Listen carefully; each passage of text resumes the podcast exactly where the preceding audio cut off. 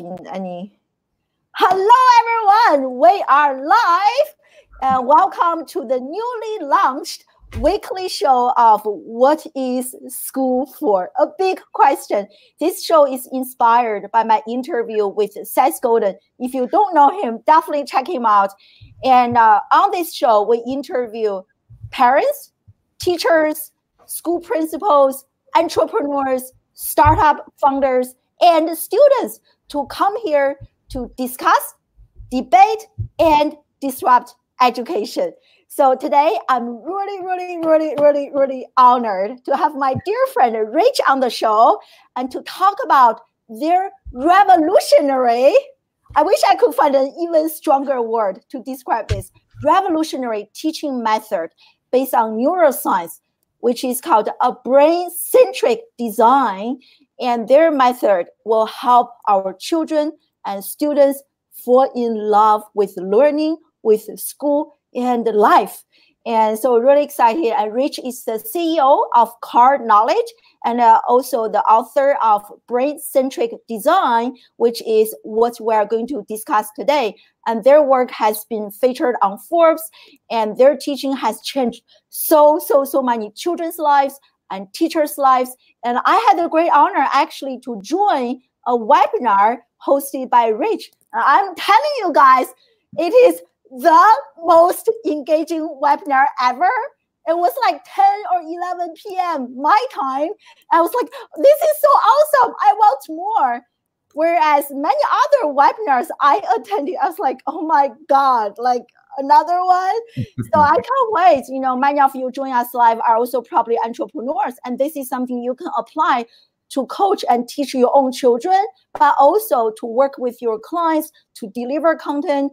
And I can't wait to learn more about this brain centric design to revolutionize how we learn and how we educate the next generation and our peers. So thank you so much for joining us live, Rich, and welcome to the show. Wow, thank you. I, I feel like I should exit right now after that intro. That was fabulous. I'm honored to be here with you. I mean, uh, I I don't know where you get your boundless energy on, but every time I put up a browser, you're you're in there somewhere. And I think I I told you recently on uh, um, one of your uh, the other day I went, but uh, yeah, I work out in the middle of the day, and then I came in, and all of a sudden uh, I got hooked on your uh, podcast, or not the podcast, but your uh, your webinar, and uh, it's become my post workout uh, audio. As I get things ready, I listen and tune in and, and see what you're up to and who you're interviewing. It's been a, a great time, and it's it's obviously wonderful to be here. So thank you.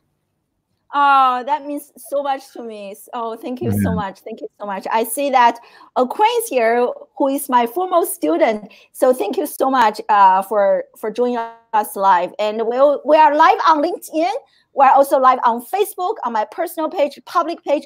We're live on Periscope and YouTube. So let us know in the comment section where you are joining us from, social media wise and geographically speaking. And thank you for spending a Friday morning, yeah. evening, or afternoon with us.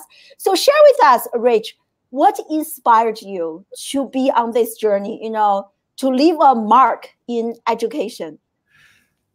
Great question. Uh, actually, believe it or not, that's that's not been asked the inspired part um, before. So that's uh, that's a great one. And uh, uh I, will go back to my uh, my school. I mean, I, I, made it through school fine.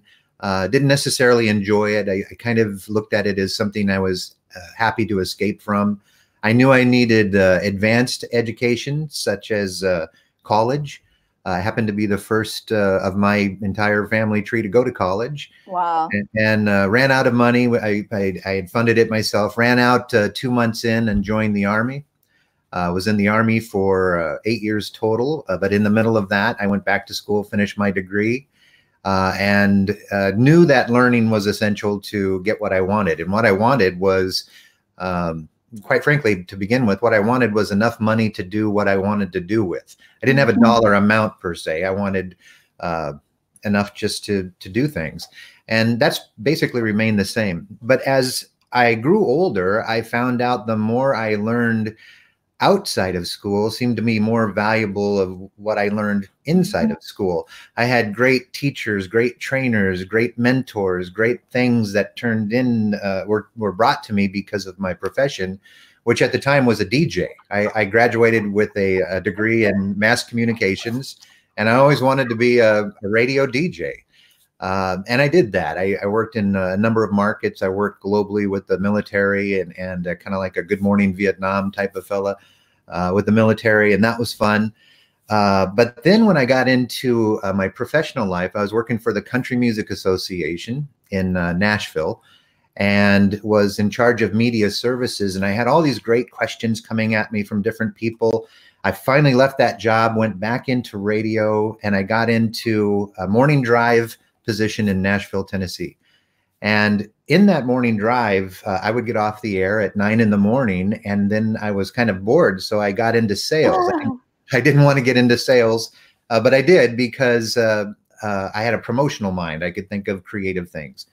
I had a teacher named, I mean, a sales manager. She was a teacher, really, uh, named Sue Giovanni, and she taught me that sales has a bad rap as far as the name. It's it's really solving problems, and and you've probably heard that before. But I was fortunate enough to have that kind of training going into it. She turned me on to neuro linguistic mm-hmm. programming. Wow. And and then people like uh, Professor uh, uh, uh Dr. Uh, Dennis Waitley, um, a bunch of different things when I was growing up like that. So fast forward as I continue to learn and learn and learn because I really found learning outside of school very exciting.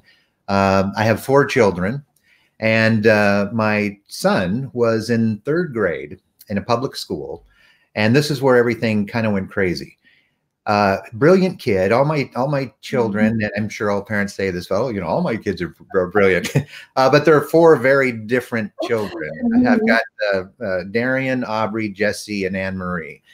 And uh, I go to a teacher parent conference at school, and I walk in there, and the teacher says, "Oh, you know, who are you?" I said, "Well, I'm Rich Carr. You know, my son's Jesse." And she goes, "Which one is Jesse?" Mm-hmm.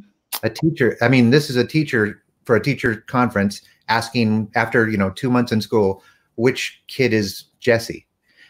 And I look at her. I says, "Well, you know, there's 30 children. You don't know who my child is?" And she goes, "Oh, well, we're the Fab Four.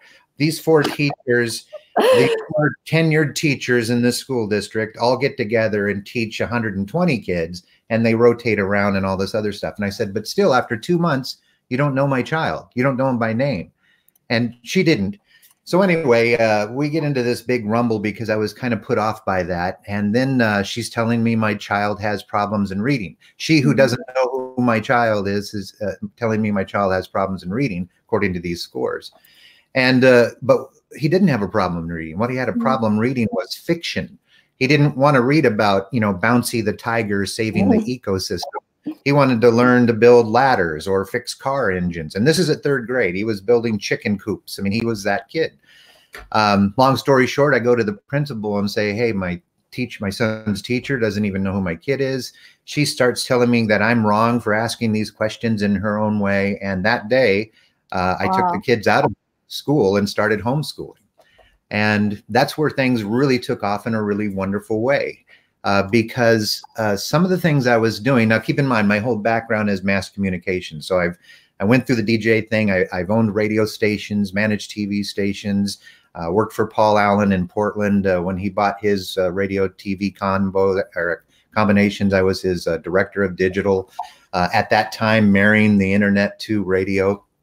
And the amazing thing about it was with homeschool was I could teach my kids more in just a couple hours than what was happening in school. We had a horse ranch, um, and I wasn't a very good teacher. You know, homeschool they have these curriculum fairs where you can go there and do those things. But after we would do the regular school lesson, we would then go apply that lesson outside somehow in, in the barn. For example, uh, we're doing geometry. Mm. And I would tell Jesse or Anne Marie that uh, they had to go out in the barn and clean 144 square feet of wow. walls.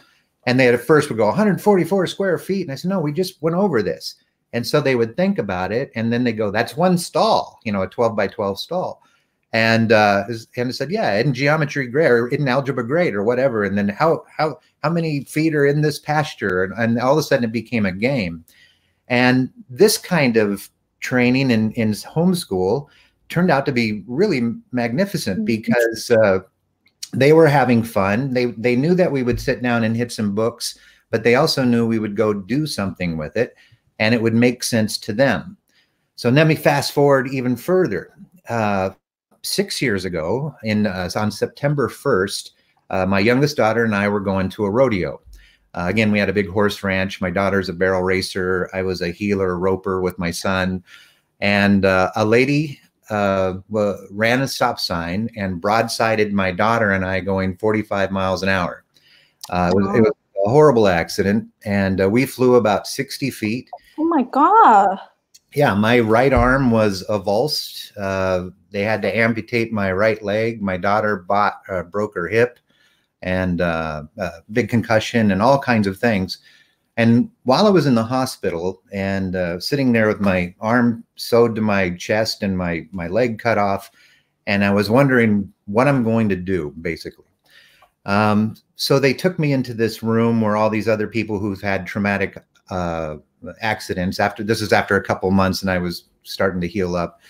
And I knew I didn't want to be in that room because everybody was kind of down. I wanted to walk again. I wanted to be normal again because I was kind of disfigured and things had really gone sideways. The thing that I realized there was that what I still had was uh, my left arm and my brain. and I wondered how people walk again because I, I've seen the Olympics where all of a sudden, you know, mm-hmm. some guy's missing two legs and he's running miles. And I thought, okay, well, it's possible. How's it done? So I had a Surface laptop in my hospital bed, and I would I would research this for something to do basically while in hospital because there's only television and drugs. Uh, and I willingly took all the drugs. Most of them were painkillers, uh, but I preferred uh, researching how to get out of there and how to get normal again. And it was there wow. that I really found uh, there wasn't a lot of good teaching of how to walk again, but there was a lot of these stories of people and how they looked within their own brain to to get things done. You know if somebody else can do it well i can do it too type of a mentality. So this this started my research into the to, to the brain and and i started mirroring that with marketing. And as i got better i started looking at um, the correlations of marketing and uh, neuroscience because i saw that uh, i realized that everybody has the same brain uh, that brain accepts information the same way, but it's what we do with that information or how we input it into the brain that makes the biggest difference. At that point, I had kind of exhausted my knowledge, and I had uh, my son, Jesse, was uh, at a picnic with his girlfriend, and his aunt was talking about this brilliant neuroscientist she saw speak at the University of Washington. And my son remembered that I was wow. looking into neuroscience. Specifically, I mean, neuroscience is a big big, big uh, category, but specifically, I was looking at and researching cognitive learning sciences, which was a brand new science. Uh, a lot of it uh, pushed forward by my old boss, uh, Paul Allen, because he has the Paul Allen Brain Institute in Seattle and mm-hmm. uh, has put a lot of his money into researching brain. So, with this new information about the brain, and this neuroscientist at the University of Washington, his name was Kieran O'Mahony, Dr. Kieran O'Mahony. Uh, he's now my colleague. Uh, we got together. I asked Missy to introduce me. We got along fabulously. We had very similar backgrounds. He's from Ireland. I'm from Texas. However, uh, the way we thought and went about things were, were very similar. And it was his research. Uh, he's a researcher. And if you really look at what he does, he stitches together the research of neuroscience for those things that uh, of how the brain accepts information and how people like to learn. So rather than just putting probes into a mouse and seeing what they do, he looks at this research and says, how does it affect learning? So it is his brilliant research that really wow. blossomed uh, uh, both my company and his uh, 501c, which is neural education, which we can talk about here in a minute because it's it's changing teachers in such a radical way um, easy way and a very uh, segueable way. Um, the great uh, Robyn Shulman uh, wrote She's a story. with us right now. Oh, she's she's fabulous. She wrote a story about Kieran. There she is. Uh, she wrote a, a, a story, story about Kieran in Forbes, which just just fabulously outlines this man's life work.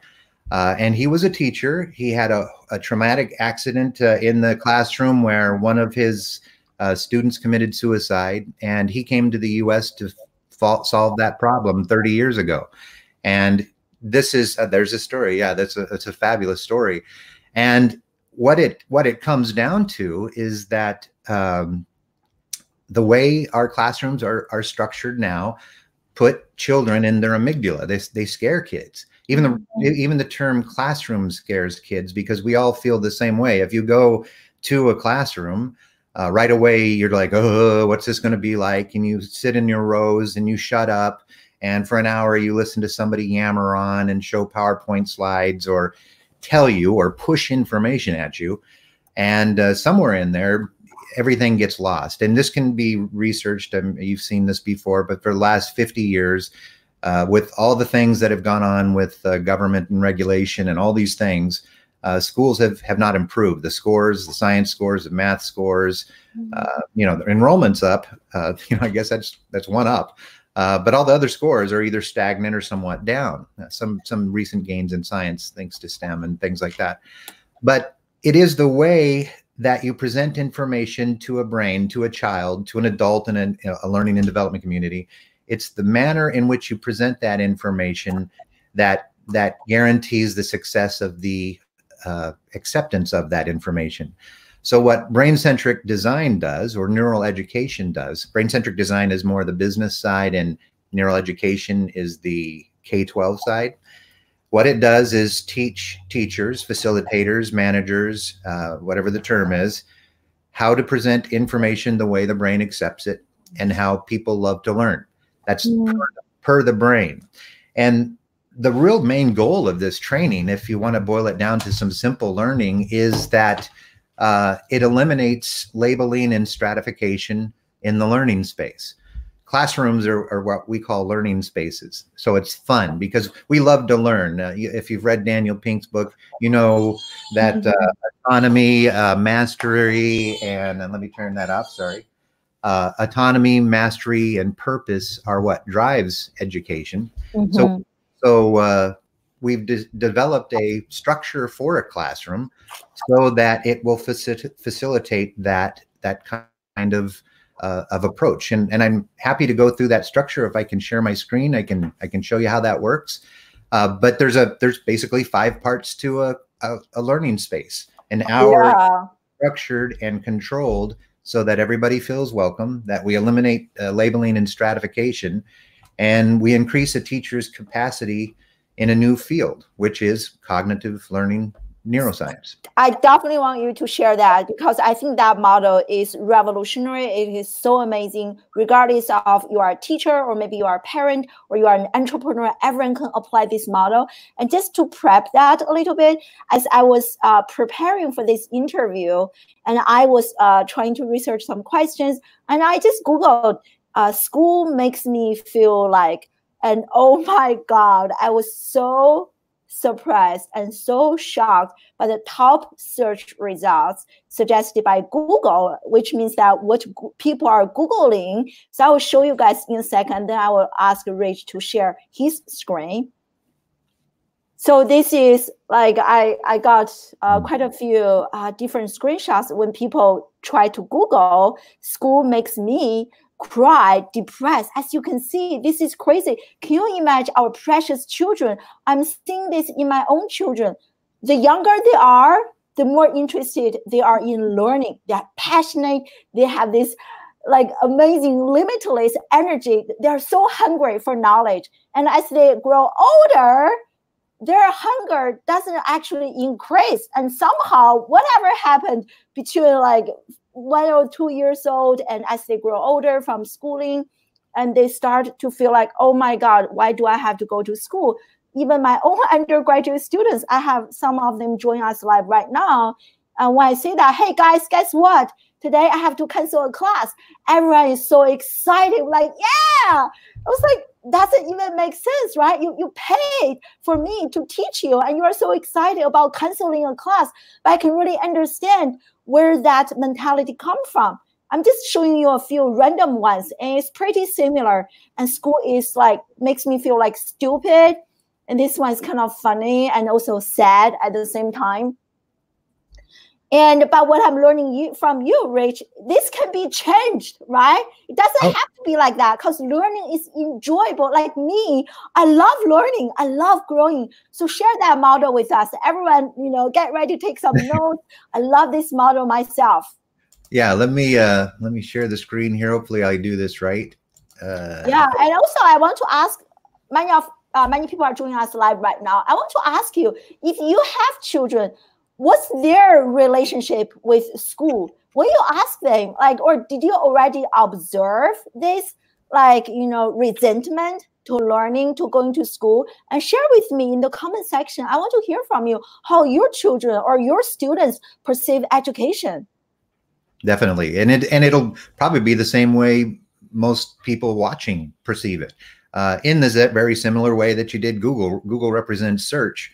Uh, and school does make us feel that way primarily because eliminate or by the labeling, labeling and stratification that happens. I mean, think about it. You, you said earlier, uh, as you're a young child, you know, you love life. Then something happens when you go to school. Something happened exactly, and this is what happened to me. I, I did a video a few days ago.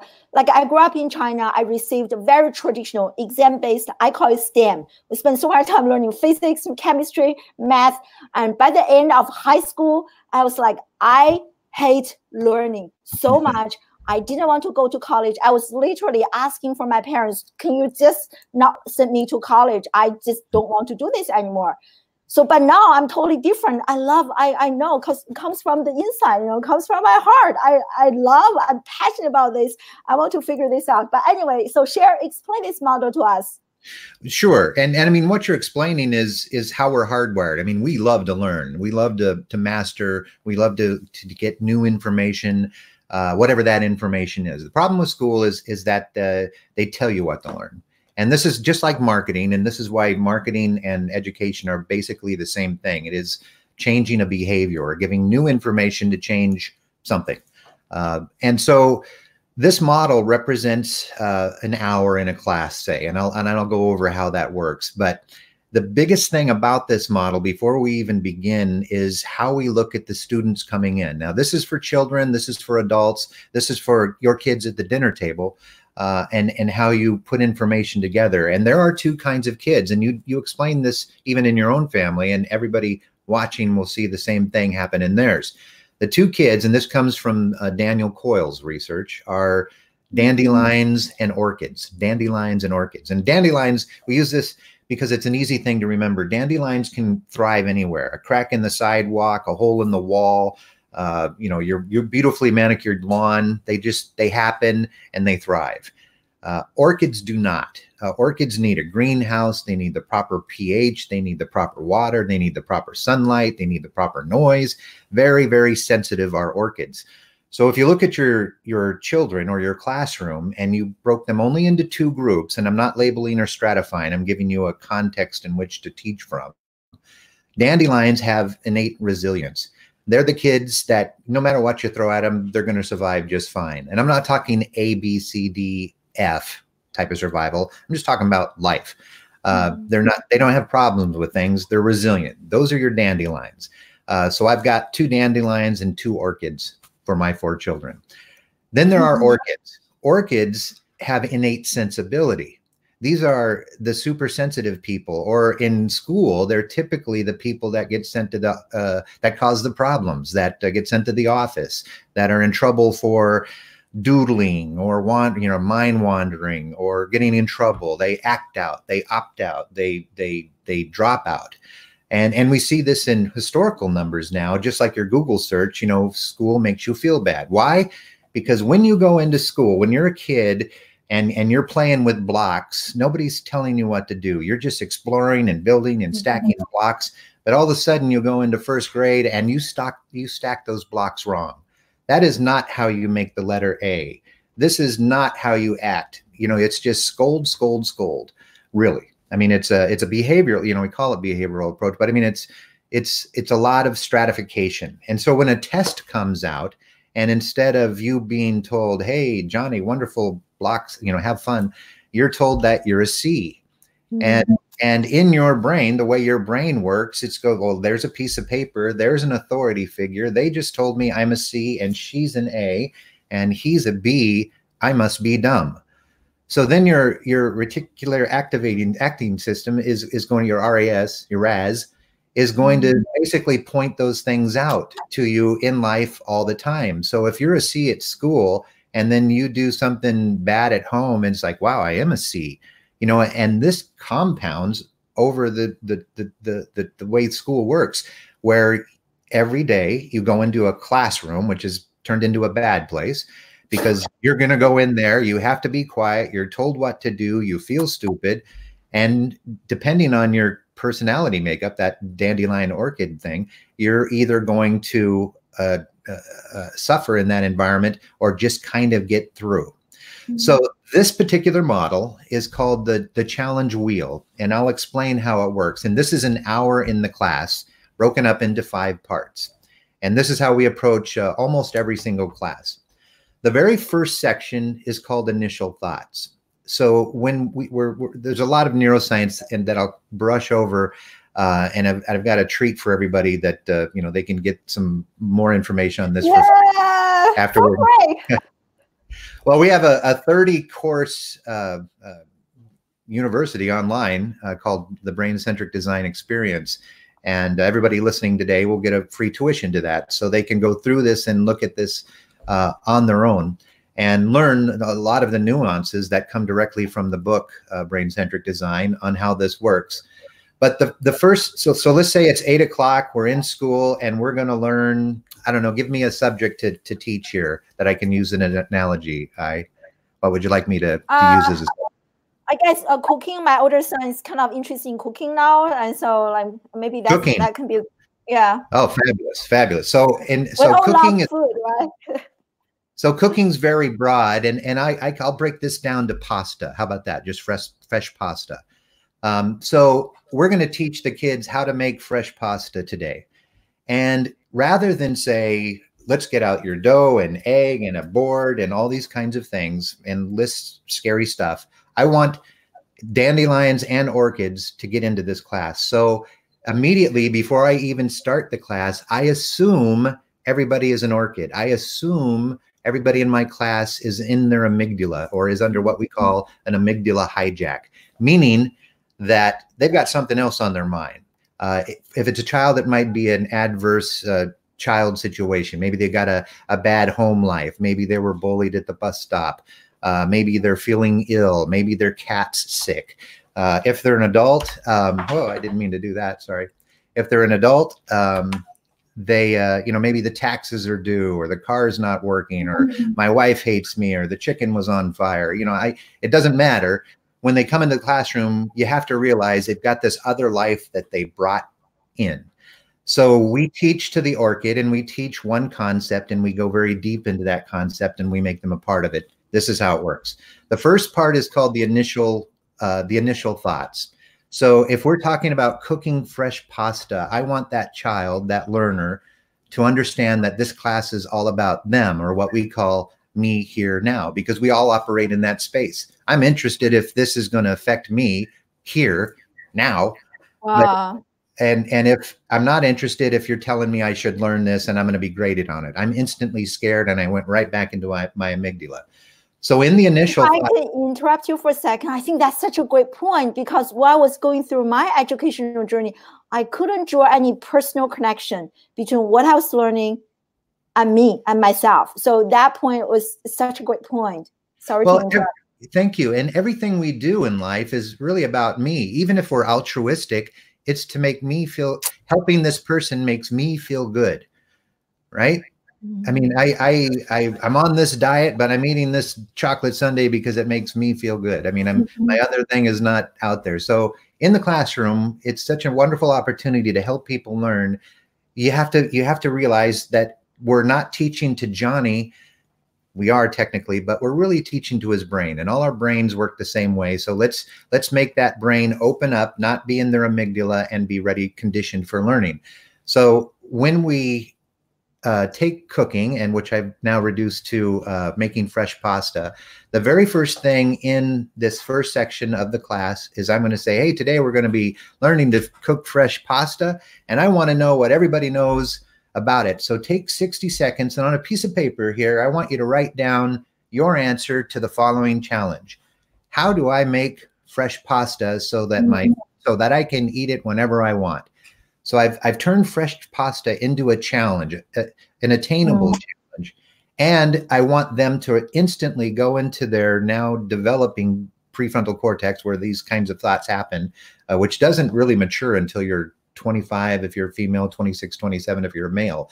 So this thing's building all through school, and it's important to understand that. But when you come in and you ask that child, say, Johnny, how would uh, you make fresh pasta so that you can eat it anytime you want? Johnny sees the benefit in that. Wow, I can cook, I can I can make fresh pasta, and they're going to take 60 seconds to think about this challenge maybe they don't know maybe they think it's just from a box and they put it in boiling water but they don't know how to boil you know all these kinds of things.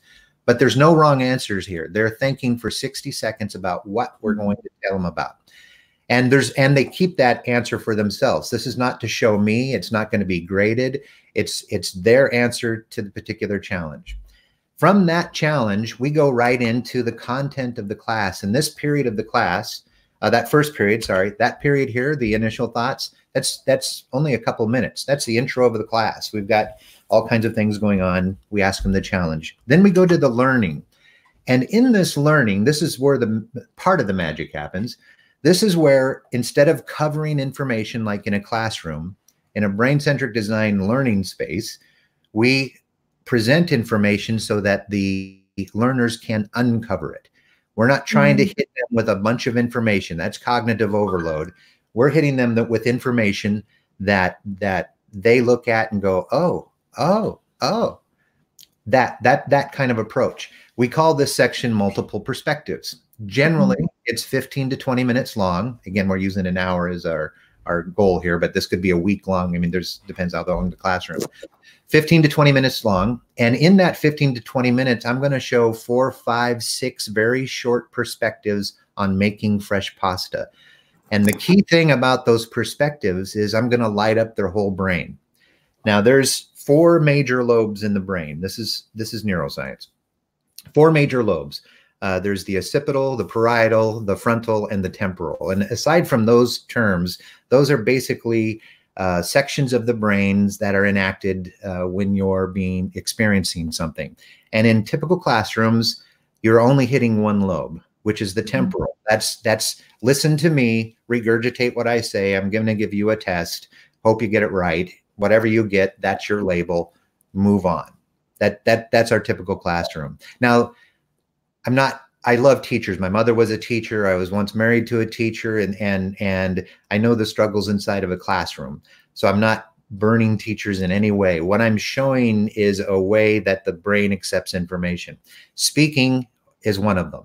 Mm-hmm. So one of these multiple perspect- perspectives might be uh, a chef or uh, me, the teacher, talking about how I make fresh pasta. Well, I just got back from the Amalfi Coast. One of these days, one of those days, I took uh, an afternoon, went to a cooking school, and we made fresh pasta by getting flour. And I might just talk for three minutes about a cool story that's entertaining to my my classroom of orchids because I'm teaching to the orchid. Remember, and I'm just explaining it for three minutes or so. Then I might give them a dish of fresh pasta so that they can eat it and smell it and touch it.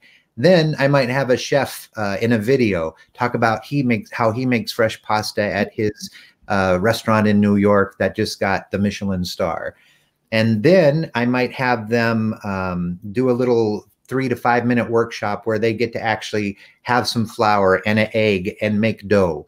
And mm-hmm and this is my multiple perspectives that's that's lighting up all four lobes of the brain we have a uh, um, a tool a deck of cards we call uh, don't be a lobophobe which which helps build these kinds of perspectives and they're not hard to think of once you understand what we're looking for.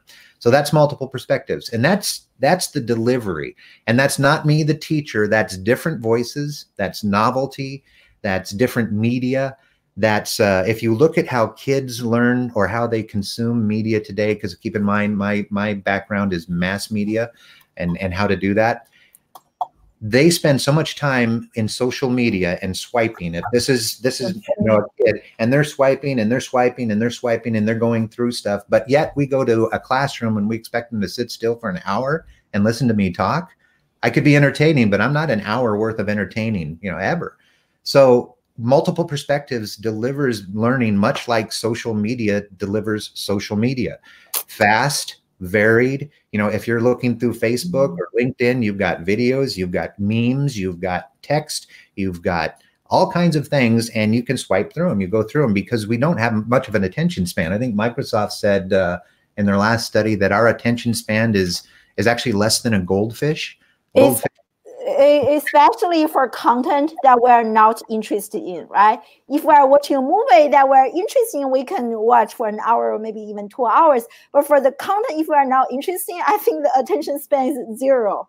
Oh, it's ab- you're absolutely right, and that's why in this model at the very beginning we make it interesting by saying, "Hey, hey, I, how how would you make fresh pasta?" And you're like, "Hmm." And so now you're looking at it. So now we give you these multiple perspectives on it. Okay, so we just did 15, 20 minutes of these different things of cooking fresh pasta. Then we go to the class and we say, all right, class, take two minutes and reflect about everything you've just seen. And I want you to answer three questions. And these three questions are geared to to get them keep them engaged in the content and make it all theirs because i don't want to tell them about how to make fresh pasta i want them to uncover how they would make fresh pasta Okay, so I've sent them, them these perspectives and they answer three questions. The very first one, uh, and I'll give this to all your listeners, of course. The first one is uh, what was surprising? And that's that's a safe question because anybody can find something surprising about anything, even if it's nothing. That's a correct answer because remember, we're not doing, we don't do tests. So, what was surprising? And then the next question so is. So can I interrupt you for a second, Rich here? So why it is important for us to ask safe questions? Because I really love your model because you create such a safe space. So why why this is important? Kind of like uh, because, uh, explain that to us a little bit. Absolutely, it's personal. Mm. It's personal. Uh, there's nothing wrong with being surprised uh, because that's that we love surprises. We love adventures. We love explorations. We love being surprised especially if we're in, in control of it. And now you, the teacher, are asking me what's surprising, and I have to encode it from my brain through my hand and actually write it down, not just think about it, but actually write it down on these three questions. So surprising is a very safe question, and thank you for bringing that up. This is a safe learning space. Our that's why I said mm-hmm. learning space. Everything in here is is not label and stratification. It's exploration and uncovering and intrinsic motivation and changing people from a routine expert to an adaptive expert. I mean, oh, I love that. They they can't. I mean, Gartner just came out last month actually, and the most valuable skill uh, in the next, I think it was four years, will be cognitive thinking. If you can adapt, you'll succeed in the new world. But if you're just a regurgitator of somebody else's information, then you're trying to emulate Google. I mean, Google Google has replaced facts. People can get facts but people who can take facts and innovate with them and ideate with them and revolutionize things with them are are the future currency not the folks oh, absolutely. Can, yeah so these questions are designed to facilitate that kind of thinking. What is surprising? That's a safe answer because it's my answer and i could say well, i had no idea that uh, zero zero flour was a thing. I thought flour was flour but there's this thing called zero zero flour and it's the best for pasta I just found that out. And, you know, that was surprising. The next question is what did I already know but see in a new light? Again, very safe question. It, it, it, it actually, it helps me pump myself up. What did I already know that's anchored learning and now see in a new light? That's a shift in thinking. That's, that's, I've now brought myself to a new place. So, well, I knew there was pasta, but I had no idea it was just flour and egg and that you know anybody can do it and i can do it because i just did it. I just massaged some dough. I felt it. I know what it looks like. You know i i didn't i thought it came in a blue box you know but it doesn't. It's it's flour and an egg and anybody can do it. So that was that that's something i knew and and uh and, and now see differently. And then the third question, and these are always the th- same three questions. We don't mess with these questions because they're they're they're they're neuroscience. This is Kieran's design. Third question is, uh, um, what do I still need help with? Mm. It's very simple. Not do I have any questions? That that that that's a fearful way of saying. Does anybody have any questions? All of a sudden, you know, you cower down like a frightened turtle if you say what do i still need help with it's like well i you know how come his his pasta was better than mine you know i still need help with the consistency of the dough or whatever it might be mm-hmm. so those are the three questions and then this is where the magic happens this next section which is called revised thinking is where learning happens and you can hear it and it's exciting and this is what uh, you experienced in our professional learning community on tuesdays is that we take those same three questions and we move them into what's called revised thinking and we divide that class into groups. Now, let's say we have a, a class of 30 kids, 30 adults, doesn't matter. We'll divide them into five or six groups of, you know, five or six people, however you'd like to do the math there. Um, and we give them 15 minutes to discuss those same three questions. So we've got five groups of six people all discussing what was surprising, what they already knew and see in a different light and what they still need help with. And this is also very safe because those questions um, facilitate a conversation. Earlier, you had said, uh, uh, Seth had asked you, Seth Godin had asked you, what is school for? My answer for that is collaboration and co creation. Oh, I, lo- mm-hmm. I love talking to other people, especially people from outside of my field of study, to connect things to mine. Kids are the same way. And you've seen all kinds of videos where here's a big group of people and we're divided. However, we have all this stuff in common. Classroom is the same way. If you talk about fresh pasta in the classroom and I'm sitting in a group with five other people and uh, one of us is going to be the the taskmaster making sure everybody participates in the conversation another one's going to be the scribe and they're going to write down what everybody says and another one's going to be a timekeeper to make sure we stay within the 10 to 15 minutes and everybody gets to speak so all of a sudden you've got five or six people all collaborating and co-creating what was surprising i said it was i didn't know zero zero flour but you said you had no idea that it was only egg and that sometimes your mom drops oil into it. And then Sally says, Oh, yeah, I do a little salt too. And suddenly you've got people creating fresh pasta. They're talking about it, they're engaged about it, they're having fun, mm-hmm. they're exploring. Same thing with the second question What did I already know and see in a different light? Chances are in that group, we're going to have several different answers and they're discussing them. And then what do they still need help with? Well, they they they write that down. Now, here's where the magic comes after this revised thinking because this is loud. This is kids talking, having fun about this concept, not you saying this is how you make it. So they're having fun with it. They're now taking ownership of this, or they've now made it. They've made it intrinsic, uh, obviously. And then here's the fun part: the very end of the class. If I hit the right button here, there. Sorry very end of the class, this is called report out. So one person from each group stands up, or sorry, the, each group stands up one at a time.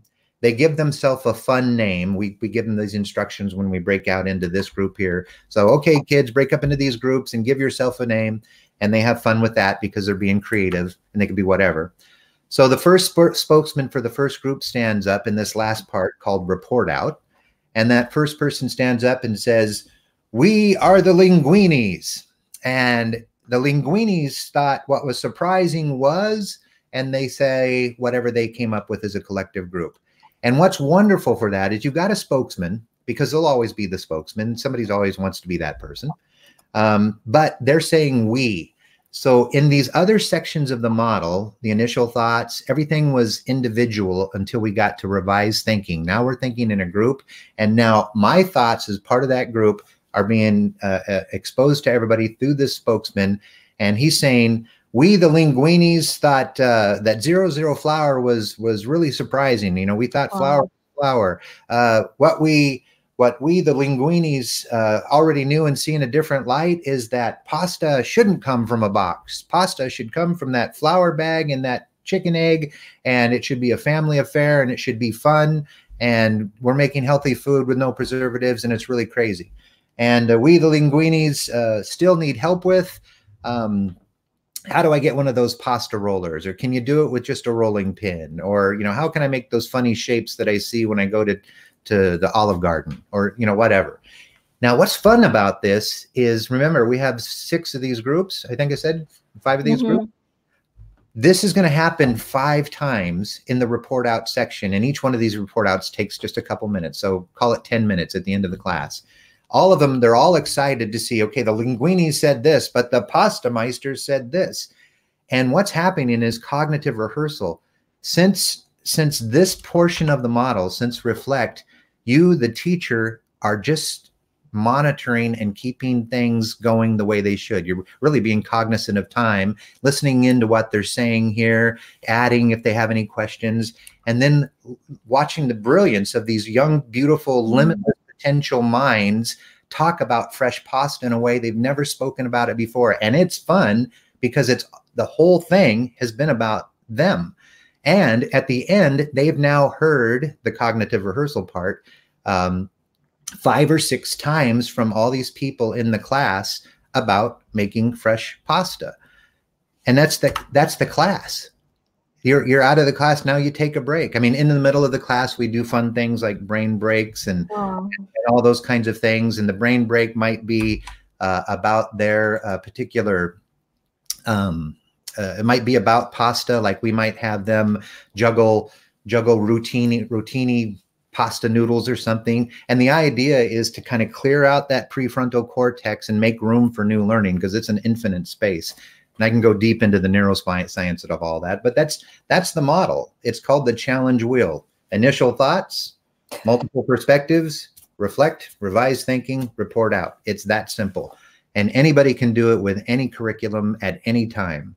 Uh, at, at the dinner table, uh, whether you're moving your kid to college, uh, it, it really doesn't matter. We do that at work. We do that in our management meetings. When we have a management meeting, we have one, th- one concept we're going to cover, not 20 because nobody's going to remember 20. Nobody ever does. Uh, the great thing about brain centric design, and we just did this at the uh, Columbia Teachers College uh, uh, in New York, where we presented the the results of this in a, uh, couple Fortune 100s we work with. We had a third party measure the effectiveness of the learning in this model versus the traditional model. And what we found and presented, and it was accepted peer to peer, was that we've reversed the Ebbinghaus curve. Um, that's the forgetting curve. You know, you always hear this that you're going to forget 80% of this in a day anyway, so it doesn't matter. Well, why? Because they didn't learn it in the first place. It wasn't presented mm-hmm. correctly for their brain in the first place. And what happens with this model is the learner takes agency. So after they leave that class, they're mm-hmm. going to go home and say, "Mom, let's make pasta." You know, it's like let's let's go get some flour and egg. I just learned this today, and now it's them. It's all about me here now and that's the secret of this model where it, it, it brings you into any subject makes it yours emotionally through a challenge and how you would do it gives you perspectives that you can uncover and go oh and then gives you these questions this framework this collaborative co-created environment that is that gives orchids their voice. Suddenly they're not i don't go to you and say i tell me how to make fresh pasta and you don't want to look mm-hmm. like a fool in class. You are don't want like step one step two step three right yeah, none of that. I mean, the steps, those are there. I mean, kids, everybody's got limitless potential, but in a classroom, a traditional classroom, we box that potential up and then we tell them, we label and stratify them. And even though I might be a brilliant kid, you don't know whether my cat got ran over that morning. And I'm not going to learn math on a morning my cat got ran over. Sorry, that's that's not my priority. My priority is in my heart because my best buddy got squished and and I'm not going to learn. And then suddenly you give me an F. You know that's why you Google results and you see those things because uh, we don't teach to the brain. We teach to five horrible government models that haven't moved the learning. So true. So, and then on top of that, and teachers, you know, I, I I taught in the classroom for 10 plus years. We're being trained to become as objective as possible. So to do that, we really hide our emotions. I remember like for one teacher's training, we're like, when you are grading students' paper, just cover the names and try to be as objective as possible. So we really learn, even when we write, you know, this this paper argues, right? We don't even use the word I. We're just like on top of that. Yeah. So that what you just said resonated so much with me. Yeah. And I love this comment from uh, Donna, who's actually joining us from Denmark. Uh, very interesting. And yeah. he, he, said that uh, like uh, third question is asking how much we sell this pasta for. I love it. But I think that's a great like a point. Like you can really add this personal component, right? And here is actually people are loving everything that you shared so far. These are great questions, and uh, I already uh, entered and typed the three questions in the comment section that you guys can copy and paste. And so this question is from Greg, and he said that the United States is uh, such a powerful country. It's a first world nation with a third world education program. Why is that? It's uh there's big money. It's kind of like big pharma. I mean, education is a is a big thing, and we're and it was designed really as a uh, uh, after the Model T. And this this can be research. I can give you this information, but basically, uh, it was designed for the industrial, the manufacturing age, so that we could take a group, group big group of people and efficiently move them through a system. Uh, these ones are going to be managers. These ones are going to be floor workers. These ones are going to do other things and we had to have a way of label and stratifying. Well, well, that's we're not necessarily a manufacturing place anymore. We we can't do that. It it worked for a while. Uh, it doesn't work now. Uh, I mean, we have other ways of getting information, and the job place is completely changed. And what's expected of you in the job isn't um, that routine expert anymore. I mean, one in five, I think it's one in five employees at Amazon is a robot. Wow. I mean, it's if you go to a one of their and I live up near Seattle, and there's these manufact these giant warehouses of Amazon everywhere. When you walk into them, there might be 15 or 20 people, but there are 400 robots going and getting all this stuff based off of scan codes. That the danger with uh, um, artificial intelligence or isn't so much that computers are turning into humans; it's that humans are in, turning into computers which is limiting. I mean, our brain has trillions of connections, and the best AI, even Google's newest AI, only has like a billion, but we have trillions. They can't emulate that. No. You know, but if we learn how to structure any new information to a learner, the way the brain accepts it and how people love to learn, then people's own brilliant minds are going to take that with their own limitless potential and grow. And that's why we teach to the orchids. They're the most sensitive. The dandelions are going to survive anyway and also grow. And and the brilliant people in society are typically these orchids who who are sensitive. So true. So true. I, I love this uh, comment from Phil, and thank you for joining us live.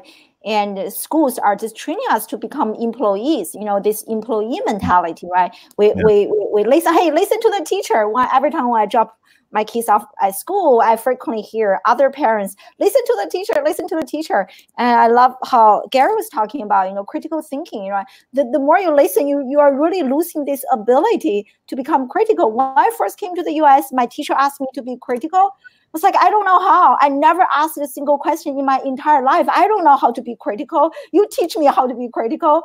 It was very, very interesting. Yeah. So yeah, this is this. I love this conversation. Yeah yeah it's it's been it's been wonderful. And, and and again it's the beautiful thing about it is it's agnostic to any kind of of subject matter or person. Uh, it's it's not media if you know it doesn't require an app. It just yeah, requires structure. Because uh, quite a few people join us live right now and uh, are like entrepreneurs. They're thinking about homeschooling their children. So and you also homeschool your own children. I want to ask you first what are some like noticeable changes that you observed in your own children between uh, you know going to a traditional school versus now being homeschooled? And then share with us how can we adopt uh, this uh, this method you just shared with us to a homeschooling environment? Homeschool uh, is near to my heart because again we did do it for the kids. And uh, the beautiful thing about it is is that you're in control and you can you know your children better than a teacher knows your children.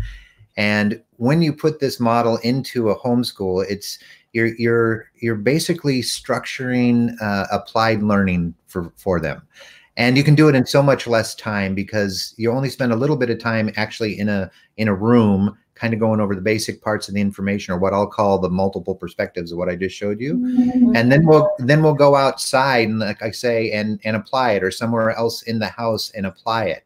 And and then we'll take a break and have fun. Go ride horses, go do chores, uh, you know, go walk by the river, you know, whatever it is that takes you out of that. 8 hours of school is way too much. I mean, we in in our classes even though a class like might, might be an hour long, in that hour uh, we do two or three brain breaks in the class. And a, mm-hmm. and a brain break is, is designed to, to, again, clear the space so you can learn something new. Uh, and brain breaks, you can Google them. Uh, we have a lot. Uh, actually, I have a whole thing that's that we're giving your viewers here today where they can learn more about it. Uh, we have oh, a. This is so interesting. I never even heard of this. I can't wait to check oh, out. Really? Oh yeah. yeah. A brain break is literally uh, okay. So again, think of typical classroom. You're sitting on your you're sitting on a chair and you're listening to the class for an hour. You know, most people can't do that, let alone kids. So our rule of thumb is whoever you're teaching to, if your classroom is uh, all 10 year olds, then every 10 minutes have a brain break. If your classroom is 30 year olds, then every 30 minutes have a brain break. And the, the idea of a brain break, uh, again, the, the technical, the neuroscientific idea of it is to clear your prefrontal cortex where the critical thinking takes place where you're actually leaning in where you're engaged where you can predict where you can uh, you know postulate. You can you can think up here. Um, clear that area for whatever is coming next. And to get the blood out of your keister and up into your brain. If you're sitting down for a, a whole hour the blood is not in your brain. But if all of a sudden I stand up and move around and, and dance or do an activity or, you know, walk around the room, something as simple as a brain break would be, okay, I've just done two of my four multiple perspectives, right?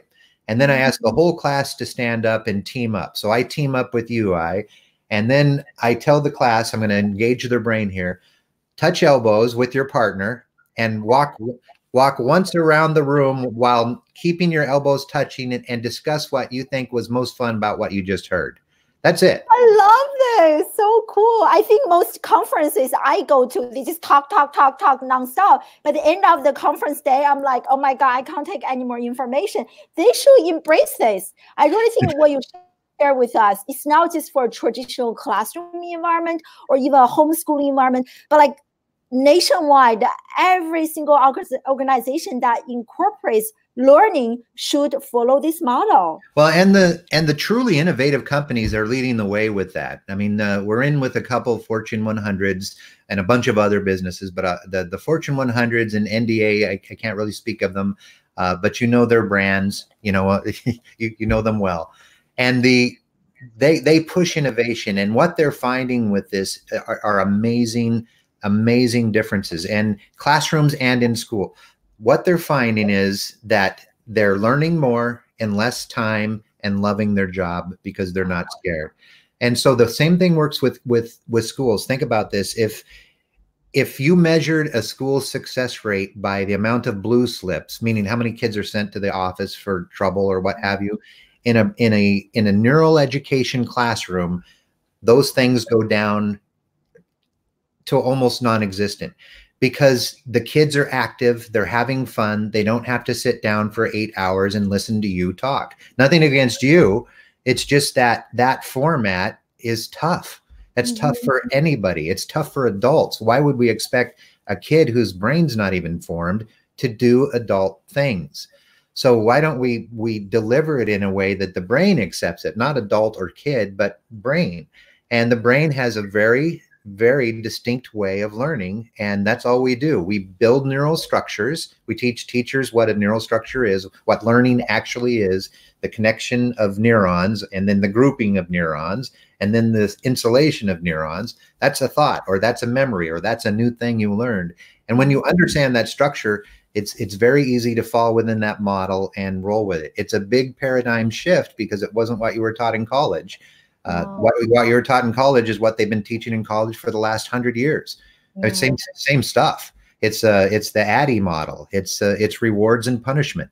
It's oh, it's behaviorism, and that's that's gone. Cognitivism is what Gartner is declaring, and that's what we found that is working in every learning space we go into. Yeah, there are so many things that I love about this model, but one thing in particular that I really love is how you guys are emphasizing creating this a safe space, safe learning space. Because I remember I listened to this TED talk. So the speaker was talking about how many organizations they ask their employees to innovate, but you can only innovate within this, within that. They give them a long list of parameters for people to innovate. The everyone was like, I don't know how. So like I love how you mentioned, you know, giving children this safe space, allow them to make mistakes. I really enjoy this. I enjoy that personal connection. Yeah, mm. and we have to respect your time. We have been going live for an hour. Everyone, I'm loving the oh. questions. So I, but I definitely want to respect Rich's time. So there are two questions I want you to briefly touch upon. So this first question, which I hear a lot in terms of homeschooling, is how can you homeschool social skills? And if you can uh, I love I love that question and love it. Uh, primarily because that's the first thing all the other parents said was you know, yeah, but you've taken them out of their social environment. It's like, no, I've controlled their social environment. I don't mm-hmm. want them in a group of 30 kids who are unruly with a teacher who doesn't even know my kid's name. I do not want my kid there.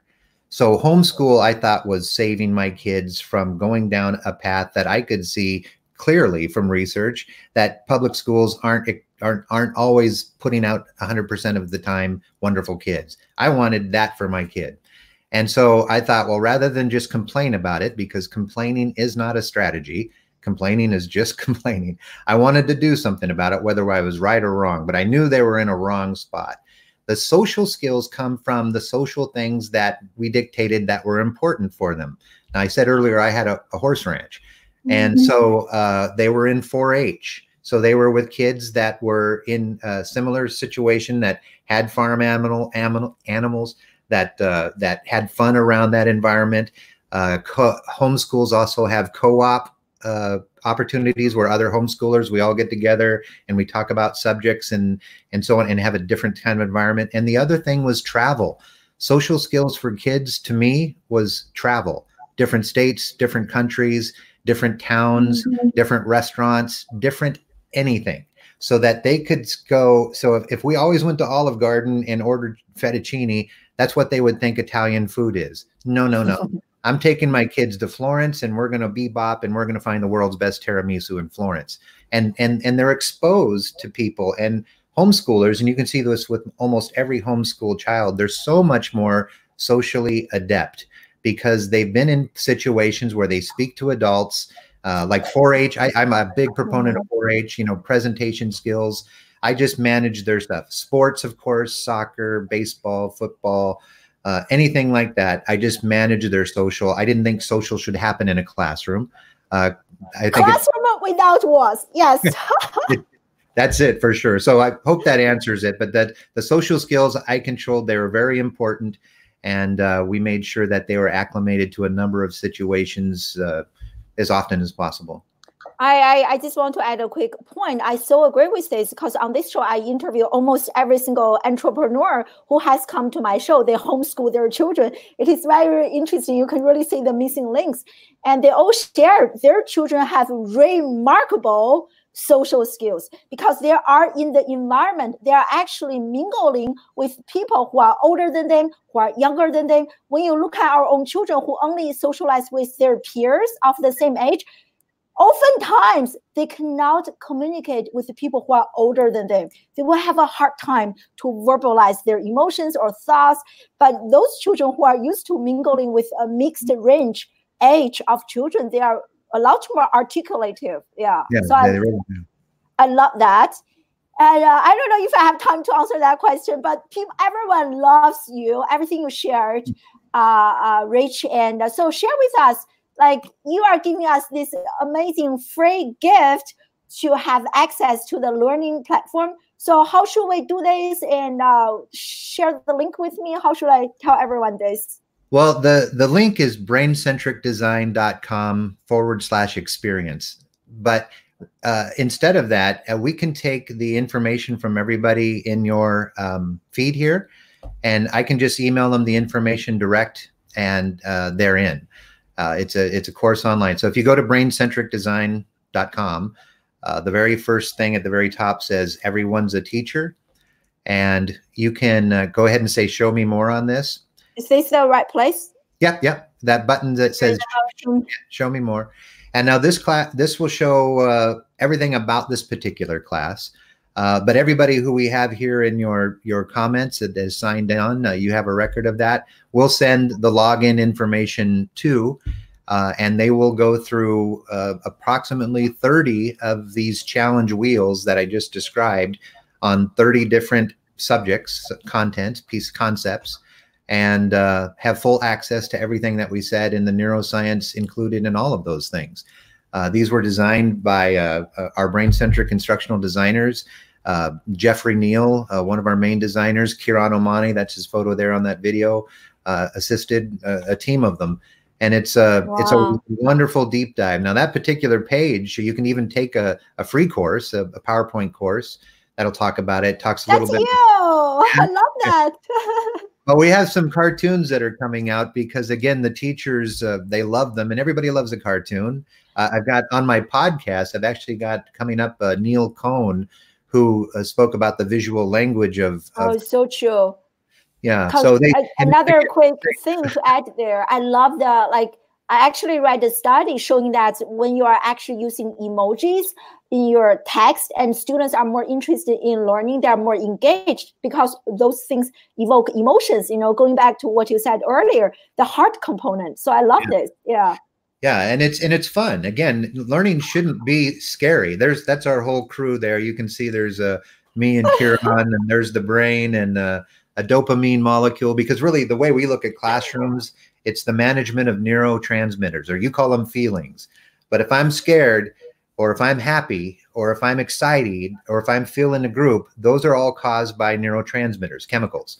And as a facilitator or a teacher, you can manage those neurotransmitters in your class just by doing, saying, or articulating certain behaviors or events, which are all combined in that challenge wheel. It's the design is so simple. That's what makes it so brilliant. And if you follow it religiously, uh, if you follow it as uh, uh, that kind of, of wheel and don't alter from it.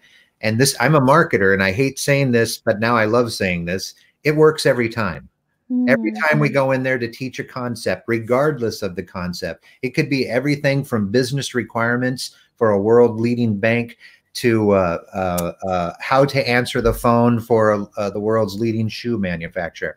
However, whatever we teach, people now they don't have to memorize it, they know it which means they don't get in trouble, which means they don't get into their amygdala, which means they're not stressed, which means they're in their job and they enjoy it because they're a master at their job. And they now understand that they do have limitless potential and they can learn anything. Just like I learned to walk, run, and ride horses again after having my body ripped apart. The brain's a, mid- a ma- magical thing that can do whatever whatever you set your mind to. That sounds like a cliche, but Setting mm-hmm. your mind to means I'm going to have a challenge that's attainable. I need multiple perspectives to figure out how to fix that challenge. I then need to process my thinking on that challenge. Then I need to speak with other people that have gone through that kind of same thing and and put those thoughts together. And then I need to tell somebody how I'm going to do it. That's that is a challenge wheel. And suddenly so then I own it and I can do whatever what I want with. And that's that's what we're trying to get out to all these teachers. Even the national score with schools came out. Uh, the schools that Kieran's Neural Education, that's neuraleducation.org, that he's teaching those teachers and school districts, they're getting the best scores in Washington State, and they wow. have they have less kids dropping out. They have more kids being engaged, and it's because now they like going there. They get to collaborate, they get to co-create, and it's safe. Unlike their home or their neighborhood or what they see on news or what they're looking at at social media when they come into one of our learning spaces it's fun we're going to have fun and i'm going to walk away smarter and that's cool and that's what we want to have happen Wow, I like everyone just love. We have about like 30 people join us live on multiple platforms. Please make sure to tell me your email address. Uh, you can privately message me or leave them in the comment section if you don't really worry about people emailing you. Yeah. And uh, and I will send all the emails to Rich. This has been such a like people are still commenting. And we have some really great questions. I'm sorry i don't really have time to answer those questions. But it shows like asking you know t- tonight when my children come back home i'm going to ask those three questions. What is surprising? They're so simple but they really i think encourage our children to open up to share and to collaborate. So thank you so much rich this is incredible i appreciate you i appreciate you i and what you're doing with classroom without walls giving these things opportunity for people to be exposed to them, you know, not through advertising, but through an experience. And uh, like you, I mean, if anybody wants to reach out to me on LinkedIn, it's uh, Carr Knowledge, C A R R Knowledge uh, on LinkedIn, and also Brain Centric Design. Drop me a message with a question. I'll answer it. I'll help in any way I want, point you to the right people because uh, knowledge that's not shared is worthless. and I'm right? yeah. I, I, love this. Thank you again, everyone, for joining us live. This is a weekly show. What is school for? Where we have parents startup founders, entrepreneurs, we come mm-hmm. together, we discuss, debate, and disrupt education. And join me live on next Friday at noon EST. And I have another amazing parent slash entrepreneur and slash educator join me live on the show. So thank you so much, everyone. Have a great weekend. And if you want to have access to the free learning platform, please make sure to message me your email by the end of the day. Thank you so much, Rich. Thank you. Bye-bye. Bye. My dog. Oh,